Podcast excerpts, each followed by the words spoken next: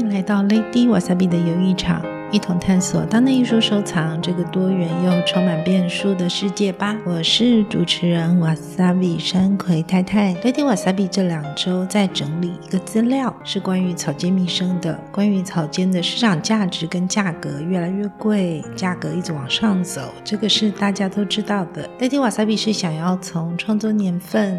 艺术家当时的生活背景，还有作品表现的关联性，去做一些调查跟研究。不过一开始做就发现这个题目很大，所以我计划多花一些的时间，研究得更完整，再来跟大家分享。我们会分为绘画、版画、雕塑及物件等面向来分开探讨，就请大家再等等我喽。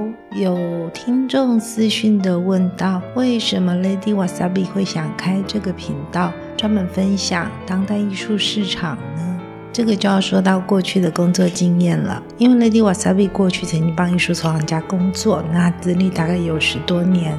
工作范围当然就包含了就是收藏的一个系统规划啊，艺术品的买卖的规划，市场相关的资讯搜集研究。因为工作的需要，就常常会在找数据、看资料，并且做一点点的研究，然后就越来越有兴趣。那现阶段因为以家庭优先，暂时就没有特别为哪一位老板工作，所以就想说开个频道，让自己能够有动力，持续的维持这个搜集跟一个小小的研究的热忱，然后再把这个自己看到的心得来跟大家分享，也希望能够让同好们有一些参考的资讯。所以如果您有兴趣或者有任何指教，还是有什么需要特别了解的地方，也欢迎您再咨询我，再进行交流喽。今天是我们的第九集的播出，那同样的，我们今天的内容会回到了我们的线上读书会，连续第二读，第二读我们这一本《零基础开始艺术投资》这本书。第一读的内容是在第五集的十三分二十秒开始，如果还没有听过，也欢迎您去找一找哦。这一本书《零基础开始艺术投资》，给新手的当代艺术投资教科书。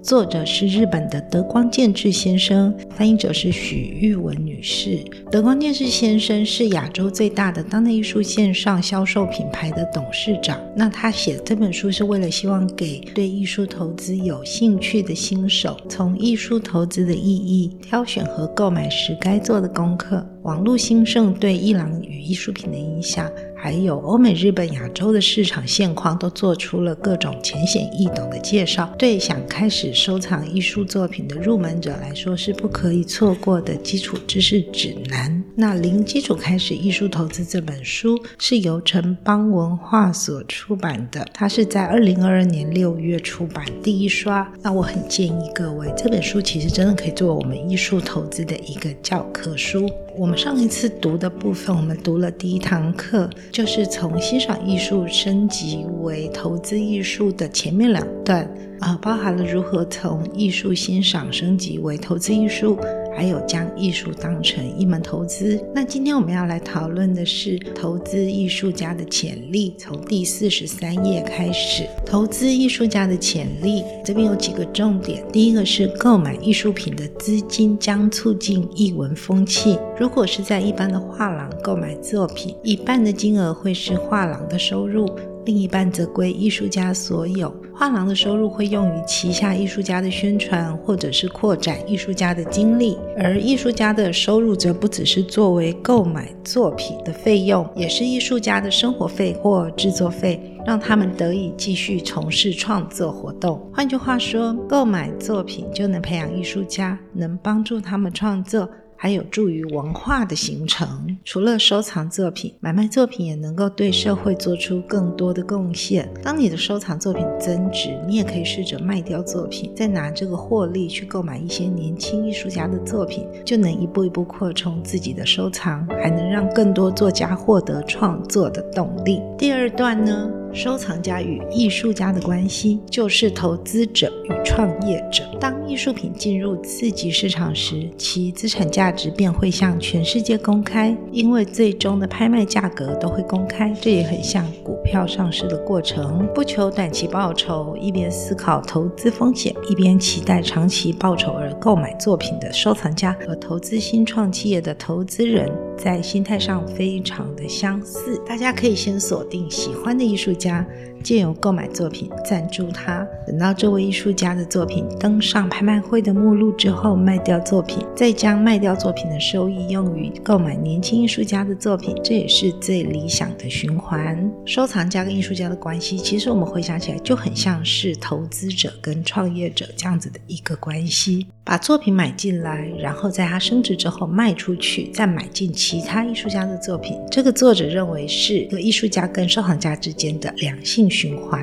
第三段说的是看穿艺术家的素养。若要了解艺术家的个性，建议透过社群网站。以专业艺术家自居的人一定会使用社群网站，所以请加对方好友或者是追踪对方。就有机会了解对方的个性，而且也能早一步得知对方办展览的资讯，或者了解对方的近况以及创作过程。啊、呃，这边我们就回想到我们读的第一本书《共心组当代艺术收藏》当中，啊、作者曾经提过，他只收藏当代艺术的原因是因为可以跟艺术家做面对面的直接的交流。那当然，在现在全球化的今天，呃，我们都要跟全球的艺术家进行面对面的交流，可能是。有难度的，不过我们真的可以透过社群的网站去看艺术家啊、他的生活动态，他的创作的一个方式跟他的一个背景，我们能够更了解他，那也能够更知道这个艺术家他的一个素养。作者又提到了像这样观察身为成功作家所需的素养，知道对方可能在日后成为知名的艺术家后，就能导出对方的作品有可能增值的结论。要观察一名艺术家。是否具备成功的素养，可尝试从对方是否拥有很敏锐的观察力、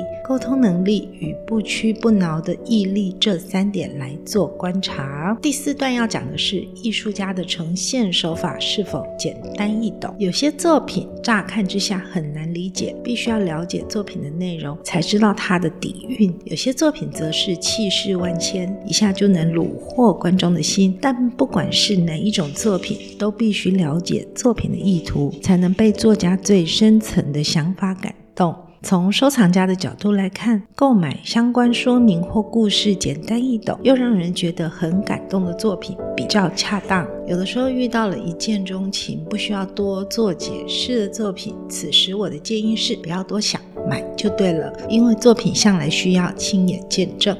这一段讲的是艺术家的呈现手法是否简单易懂。再来一个是讲的是从产量较高的艺术家开始购买。为什么要从产量较高的艺术家开始购买呢？产量较高的艺术家比较容易带动市场，拍卖会也比较想拍卖多产作家的作品，所以当作家的身价上升，拍卖量也会随之上升。不管作者的产量是高是低。只要作品有打算进入次级市场，拍卖会的业者一定会优先考虑产量高的艺术家，而购买艺术品的人也应该以多产的艺术家为主，因为这一类的艺术家的作品比较有机会增值。再下一点呢，这个很重要，他说的是艺术品的价格由市场来决定，要感受艺术的市场性，就不能漫无目的的欣赏艺术，而是要养成以在超市购物的感觉鉴赏作品、挑选作品的习惯，带着有可能购买的心情去观赏作品，就会注意到作品的哪些部分具有市场价值。比方说，就算是去作品不出售的美术馆，如果能够以要买这些作品的观点来看待作品，就会以完全不同的角度去欣赏作品。作品的价格的确与作家的经历或作品的尺寸大小、素材等这类物质性的部分有关，但绝大部分是由市场行情决定，而市场行情是每个参与市场的人一起炒热，所以价格虽然看起来是有一个人决定，但是其实是由整个市场决定。再来的话，就是一个心法的部分，我们必须要了解。如果我们要怎么样的从欣赏艺术晋升为投资艺术，我们要怎么样的做有价值的投资呢？我们必须要了解整体的趋势。那作者在归纳出来，在如此剧烈的时代变化之下，有下列三个新的趋势的出现：第一个是应用新科技的技术；第二个是大众文化将升华为艺术；第三个是艺术的重新定义。那我们来讲第一个。应用新科技的技术。若问当代艺术的潮流或趋势是什么？答案肯定是科技与艺术的结合。最近与区块链技术打造的 NFT 艺术非常热门。今后除了无人机、AI 这类科技外，连共享技术有可能应用于销售或制作作品。随着科技的演进，艺术流通与收藏的方式肯定会有所改变。摆脱固有概念，寻求自由的过程，就是所谓的艺术创作。若希望透过艺术跳脱传统尝试的框架，我们就必须了解这波由科技创造的新潮流。第二点是大众文化将升华为艺术。过去的浮世绘、广告、漫画、动画这类大众文化变成高级艺术的例子，已经普遍都是了。不管时代如何变迁，都可以看到众所周知的次文化成为艺术的一个例子。那未来的话，电动游戏、社群网站、串流影音的话，也可能成为艺术。艺术创作它就不再只是创作者跟观众之间的一个单行道，而是由来自四面八方，对于创作理念有共鸣的第三者共襄盛举。第第三点是。艺术的重新定义，艺术到了现在已经不再由创作者定义，而是由观众来定义了。定义艺术品的概念权利也就从创作者下放到鉴赏者的手中。当作品离开艺术家的手，作品的意义也将改变。有些作品会在作家过世之后得到众人青睐，但这不过是鉴赏者赋予的价值观。鉴赏者充其量只能想象艺术家的意图。在这个充斥着新艺术的时代里，艺术的价值将由鉴赏者断定，过程也将变得更加民主。当艺术的价值是透过大众决定，懂得应用数位科技的艺术家与收藏者就能进一步交流，建立更紧密的关系。早一步嗅到这股潮流的艺术家或收藏家，也能早一步的去适应崭新的世界观。这边是我们今天线上读书会。